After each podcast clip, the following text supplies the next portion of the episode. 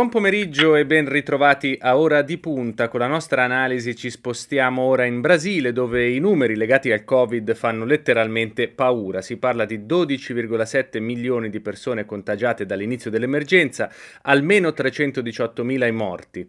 Negli ultimi giorni le varianti autoctone stanno provocando un vero disastro, picchi di 84 mila contagiati al giorno con numeri che si avvicinano ai 4 mila decessi quotidiani.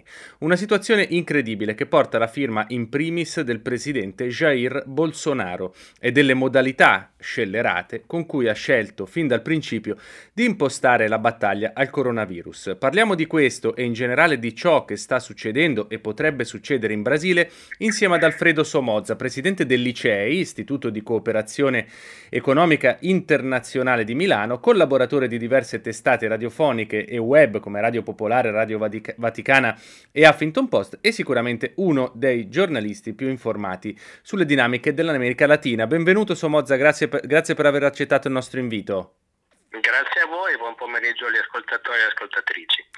Allora, partirei proprio da qui. Cosa sta succedendo davvero in Brasile? Tu hai sicuramente più informazioni di noi. Quanto è grande la catastrofe sanitaria e quali sono le responsabilità dirette di Bolsonaro? La catastrofe in corso in Brasile è molto grande, è molto grande, ha, un sol- solo un paragone, quella che si sta verificando negli Stati Uniti prima del cambio di governo.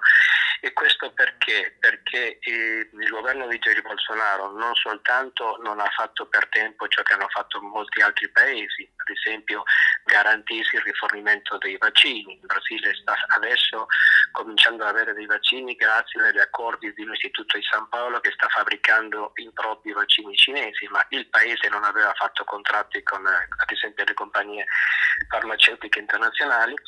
Un'altra cosa che non fece mai è stata quella di eh, diciamo, rinforzare i servizi territoriali nella prevenzione, di fare una campagna di prevenzione eh, con la popolazione perché sapesse cosa, cosa fare, anzi non soltanto il governo Bolsonaro non ha fatto queste cose e paga la, le conseguenze, ma ha fatto l'esatto contrario, cioè il Presidente ha dato costantemente il cattivo esempio ai propri cittadini incitandoli a non prendere eh, precauzioni, organizzando lui stesso dei raduni di massa senza nessun tipo di precauzione e addirittura negli ultimi giorni voleva eh, intervenire sulla Corte Suprema perché bloccassero eh, le, le, le, misure di alcuni governatori, il, paese, il, il Brasile è un paese federale, alcuni governatori che avevano dichiarato il lockdown. Quindi una situazione non soltanto disastrosa dal punto di vista sanitario, ma politicamente cercata e questo è il motivo per il quale in Brasile l'opposizione sta parlando di genocidio, cioè eh. un piano orchestrato appositamente per creare un risultato di questo tipo. Esatto, infatti eh, ti volevo chiedere proprio questo, cioè cosa significa quando si parla eh, di genocidio? Eh, abbiamo appunto delle accuse pesantissime nei confronti di Bolsonaro, eh, è stato definito appunto responsabile del più grande genocidio della storia del Brasile, un pericolo pubblico per la salute globale. Il governatore dello Stato di San Paolo è arrivato a dargli dello psicopatico. Eh, secondo te, eh, intanto, eh, quanto è, mm, quanto è forte, quanto dovrebbe essere forte la, la, voce dell'opposizione e se secondo te in questo caso, vista la situazione, anche la comunità internazionale dovrebbe farsi sentire?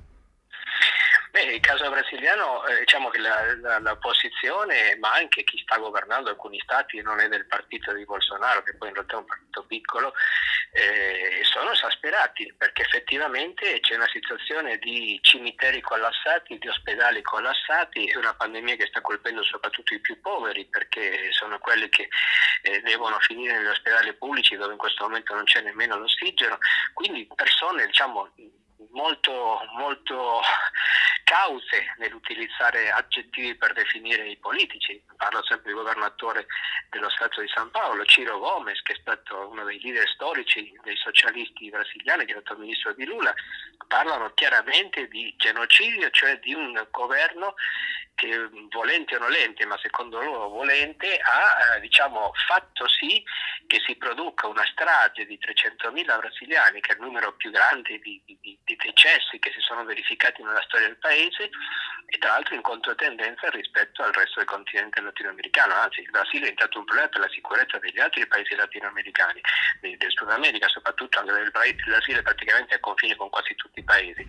Quindi dicevo, eh, questo, questo, attacco è fortissimo e infatti in, questo, in queste ore si sta discutendo nel Parlamento brasiliano eh, le, le impeachment del Presidente, ci sono 60 richieste di impeachment accumulate diciamo, ma le ultime che sono entrate sono proprio per l'incompetenza criminale, così viene definito, eh, del Presidente rispetto alla cura del Covid, ma lui non si arrende. Ancora ieri ha fatto un discorso, l'altro ieri ha fatto mm-hmm. un discorso pubblico eh, dicendo che lui assolutamente non appoggerà mai l'idea di un lockdown nazionale che può soltanto ordinare lui. Quindi ecco, lui non, non, non, non abbassa la guardia rispetto alle sue idee che erano le stesse idee che aveva Donald Trump. Sì, sì, infatti. Eccetera. Lui eh, ha ripetuto, diciamo, andato avanti su quel filone negazionista, su, sul fatto di, di, medici, di medicine miracolose, cioè tutte le cose che ha fatto Donald Trump, con la differenza che negli Stati Uniti sono riusciti a raddrizzare il disastro eh, grazie alle vaccinazioni di massa, in Brasile invece si trova una situazione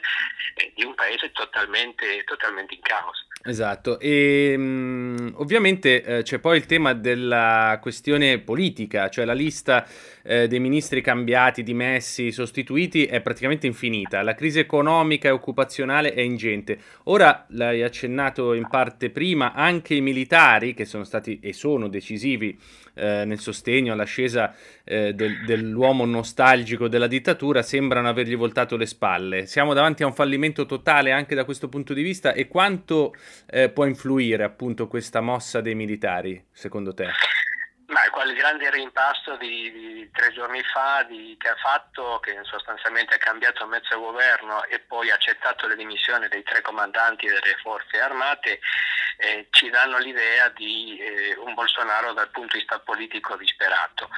Eh, e questa diciamo che è l'onda lunga di quello che è successo una quindicina di giorni fa con le sentenze della Corte Suprema che hanno cancellato, hanno annullato i processi eh, che avevano portato condanne di 17 anni di carcere in secondo grado a Lula da Silva, l'ex presidente brasiliano. E il secondo anche il secondo verdetto della Corte Suprema che dice che il giudice Sergio Moro all'epoca il giudice Sergio Moro che conduceva il pool lavagiato alle mani politiche brasiliane aveva attuato diciamo era di parte e quindi non era, non era imparziale. Ecco, queste sentenze che hanno eh, ridatto anche i diritti politici a Lula da Silva per eventualmente candidarsi nel 2022, cioè l'anno prossimo. Sì. Eh, I sondaggi già da subito hanno fatto vedere chiaramente tutti che eh, una, candidat- una, candidatura di Lula Silva sarebbe vincente nei confronti di Bolsonaro, cioè, questo fatto ha aperto ovviamente una dinamica, accelerato una dinamica politica molto veloce, quindi sono due le considerazioni da fare velocemente su sì. quel impasto di, di, di Bolsonaro. Da un lato eh, Bolsonaro ha deradicalizzato il proprio governo, cioè ha fatto fuori eh, ad esempio Arauscio che era il ministro degli esteri ma era anche il suo ideologo, quello che aveva portato anche allo scontro con mezzo mondo.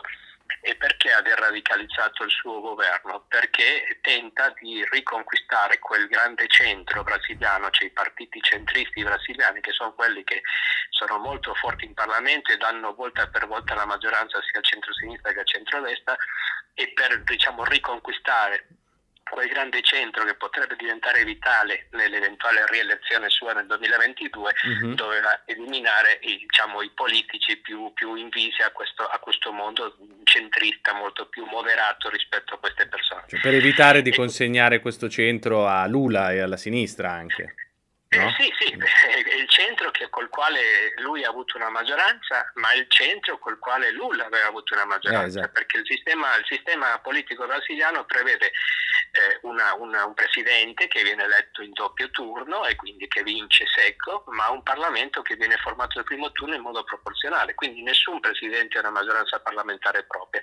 Questo grande centro è quello che volta per volta negoziando eh, diciamo, è quello che ha la maggioranza il vicepresidente di Dilma Rousseff, che poi fu fatta fuori da quel Parlamento con impeachment, era un esponente del, del PMDB, che è uno del partito più importante di questo grande centro. Mm, il secondo è il fronte militare. Il fronte militare perché ha accettato, anzi perché ha rimosso il ministro della difesa, che era, che era un generale in, importante, eh, generale Braga, detto, e ha eh, poi accettato le dimissioni dei, dei vertici delle forze armate, perché lui ha tentato di trascinare l'esercito, lui un capitano ritirato, uh-huh. congedo, eh, lui ha tentato di, eh, in, con tutti i mezzi di far diventare l'esercito il suo braccio armato eh, anche per gestire i due problemi sui quali viene messo la berlina. C'è il primo la, eh, il difoscamento dell'Amazzonia che, che, è un problema certo. a livello di politica internazionale, e il secondo la gestione della pandemia. Ma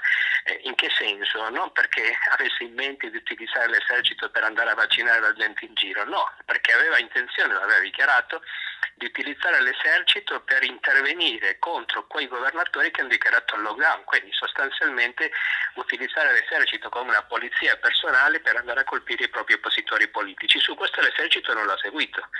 E per questo motivo che sono cadute quelle teste, mm. anzitutto il ministro della difesa, ma poi dei tre comandanti che hanno detto siccome noi eh, diciamo, eh, eravamo eh, avevamo riposto la fiducia al ministro della difesa, se lui si è dimesso ci dimettiamo anche noi. Quindi si è aperto un grande problema nel, nell'esercito che ha scelto la democrazia, per quanto se ne possa dire, rispetto ai tentativi di, di, trascina, di, essere trascinati di nuovo nella politica, dopo mm. che lo sono stati per vent'anni con i colpi di Stato, e Chiaro. questo ha spiazzato Bolsonaro che ha reagito appunto in questo modo qua. Ma diciamo che eh, il venire a meno del sostegno dell'esercito, che è stato un po' l'ossatura sulla quale è costruito il suo governo, c'è il suo vicepresidente, un generale, metà del suo governo sono militari, non c'era mai stato dalla dittatura un governo con tanti militari. Ecco, questa frattura che adesso viene alla luce con l'esercito indebolisce moltissimo Bolsonaro. Quindi se lo scenario è un Bolsonaro abbandonato dall'esercito e un Bolsonaro che, al quale voltano le spalle il grande centro, diciamo che il risultato delle elezioni del 2022 sia candidato Lula o meno, più o meno sono già, già decisi. Senti, abbiamo accennato appunto al ritorno sulla scena di Lula da Silva, la Corte Suprema ha annullato tutte le sue accuse per corruzione, sappiamo quanto le, la vicenda legata alle inchieste di Lavagiato abbia eh, condizionato l'ascesa di Bolsonaro, anche soprattutto per il clima che si era venuto a creare in Brasile. Tra l'altro su questo apro una piccola parentesi, consiglio a tutti di vedere il bel documentario Brasile democrazia al limite di Petra Costa, che secondo me rende proprio l'idea di quello che è successo in Brasile negli ultimi anni e quindi tutto questo ha portato al trionfo di Bolsonaro delle destre. Eh, quanto secondo te il fatto appunto che questa inchiesta si sia rivelata per quello che fosse, eh, che, Lula, che le accuse per Lula siano state eh, annullate, quanto secondo te questo sta cambiando o ha già cambiato il clima anche a livello di opinione pubblica in Brasile? Beh, diciamo che mh, mm, è un tema complesso questo, perché Lula e il suo partito, più che Lula e il suo partito, in realtà il partito dei lavoratori è stato oggetto di una campagna che in parte si basava su fatti reali perché diversi esponenti del partito dei lavoratori erano finiti nel, diciamo, nelle pieghe della corruzione, sì. cosa che in Brasile più o meno colpisce trasversalmente a tutti, ah, beh, proprio per quel meccanismo che spiegavo del fatto che un presidente non ha maggioranza propria, quindi le maggioranze in qualche modo si comprano in Parlamento. Mm, e quindi mm, ecco, il partito era stato colpito, no, non i vertici, perché poi in realtà le accuse contro Lula non è che siano cadute, adesso verranno di nuovo esaminate, ma erano ridicole eh, cioè, veniva detto che era stato pagato con una, un appartamento di lusso che sì. non era intestato a nessuna persona risalente a lui e non è stato mai usato da nessuno, quindi un regalo molto strano. Ma eh, Dilma Rousseff, che è stata eliminata con impeachment, non per corruzione, da mai accusata di corruzione, ma per, per motivi per, di lana caprina, diciamo, che sono bastati per eliminarla come presidente con impeachment. Ma quindi dicevo, eh, il, il PT è stato al centro di una campagna orchestrata anche con i grandi media brasiliani, soprattutto con la rete Globo, che è il gigante delle comunicazioni brasiliane, eh, che ha portato a un risultato elettorale comunque truccato, perché nel 2018, mm. e adesso lo possiamo dire tranquillamente, cioè le sentenze che hanno annullato le condanne di Lula e che hanno detto che i giudici erano di parte, vanno a dire anche che nel 2018, siccome per colpa di quelle sentenze Lula non era, non era potuto candidarsi, quelle elezioni in realtà erano state truccate perché da tutti i sondaggi dell'epoca non c'era dubbio che avrebbe vinto le elezioni Lula, ma le è stato impedito di partecipare a queste elezioni in base a delle sentenze adesso considerate nulle.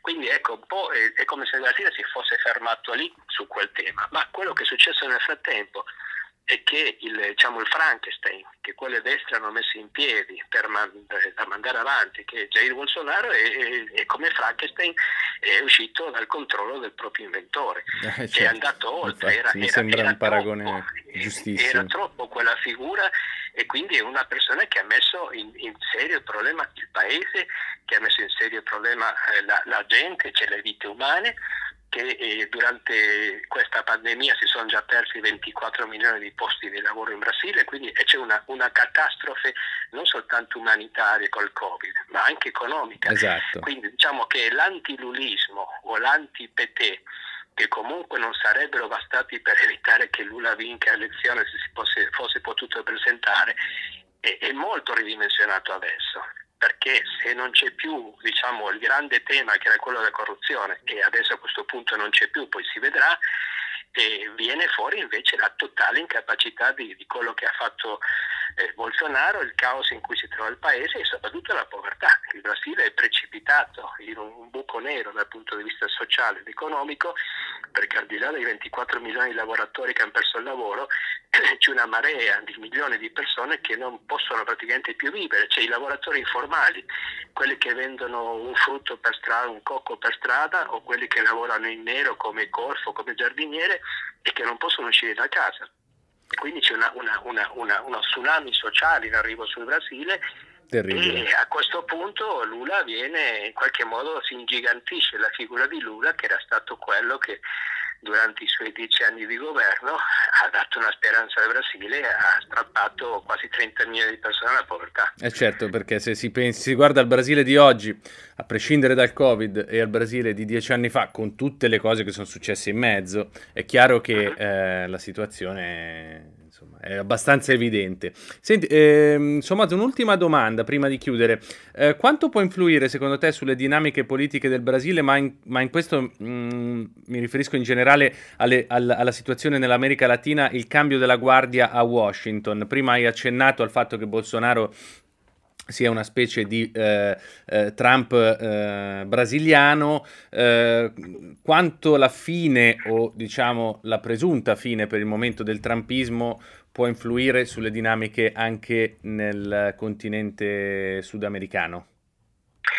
Biden è un grande conoscitore non soltanto di politica estera ma dell'America Latina. Non si è mai detto mh, fino in fondo che il processo di pace in Colombia che portò agli accordi di pace e anche l'apertura a, a Cuba con la, la, storica visita di Barack Obama erano frutto della diplomazia di Joe Biden che tra l'altro da molto tempo segue con particolare attenzione il tema del Centro America legato alle migrazioni che Biden è convinto che mm. eh, quel problema non vada affrontato ovviamente con la costruzione di muri, ma con la rimozione delle cause che provocano la fuga da paesi come il Salvador, il Guatemala o l'Honduras. Quindi una, diciamo, una rivoluzione copernicana che, che, il tema immigrazione venga risolto con lo sviluppo è qualcosa che ci riporta ai tempi di, di Kennedy praticamente. Allora, sicuramente eh, la presenza, il cambio di, di, governo si sentirà in Centro America proprio, proprio, per quello che dicevo, perché la loro priorità rispetto all'America Latina ovviamente è quella, è quella migratoria, quindi il tema centroamericano sviluppo. Sicuramente ci sarà un ritorno eh, alla situazione lasciata da Barack Obama per quello che riguarda Cuba, cioè rispetto alle misure che sono state introdotte da, da Trump che in qualche modo era tornato indietro. Mm-hmm. E poi, eh, e poi certo, certo, l'altro grande tema della diplomazia statunitense che è il Venezuela, ma sul quale si sta già annunciando un cambio di linea. Cioè, la linea di Donald Trump era stata quella di sostenere il presidente provvisorio Guaidó e di sostenere anche alcuni tentativi strani, golpisti che ci sono stati, ma mm. soprattutto mm. di interrompere qualsiasi dialogo con, con Nicolás Maduro. Ecco, la linea di Biden pare sarà invece diversa, cioè quella di stabilire lui stesso, un, cioè lui stesso, gli Stati Uniti, un, diciamo, un tavolo di negoziato con la Venezuela di Maduro per trovare una soluzione politica, cosa che finora eh, la posizione degli Stati Uniti piuttosto che diciamo, aiutare, perché ci sono stati i tentativi innanzitutto da parte del Vaticano, ecco, i tentativi finora hanno saltato in aria per l'oltranzismo della posizione statunitense, quindi potrebbe essere eh, da questo punto di vista interessante. Per quello che riguarda il Sud America, oltre al Venezuela, al momento non si segnalano grandi, grandi, cambiamenti, anche se c'è sempre la vicenda colombiana la quale, verso la quale gli Stati Uniti sono da sempre molto vicino, anche per motivi di presenza storica in quel paese, e poi il punto interrogativo su, sul Brasile, nel senso che eh certo. Biden certo. ha già parlato ad esempio della, della, vicenda dell'Amazzonia. Certo che in questo momento la situazione in Brasile è così diciamo, degenerata e così caotica e onestamente è difficile scommettere sul fatto che Bolsonaro arriverà a finire il suo mandato nel 2022.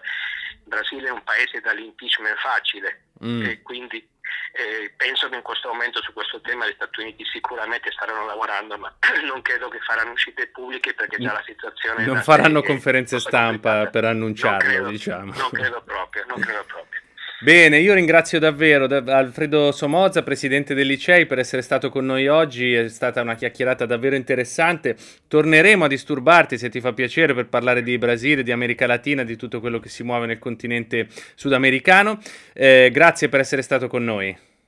Grazie a voi, alla prossima allora. Alla prossima. Vi ricordo che potrete riascoltare in podcast questa come tutte le altre nostre puntate sulle principali piattaforme, eh, sul sito imagina.eu e sulla nostra app dedicata. Da parte di Stefano Cagelli un saluto e un buon proseguimento di giornata.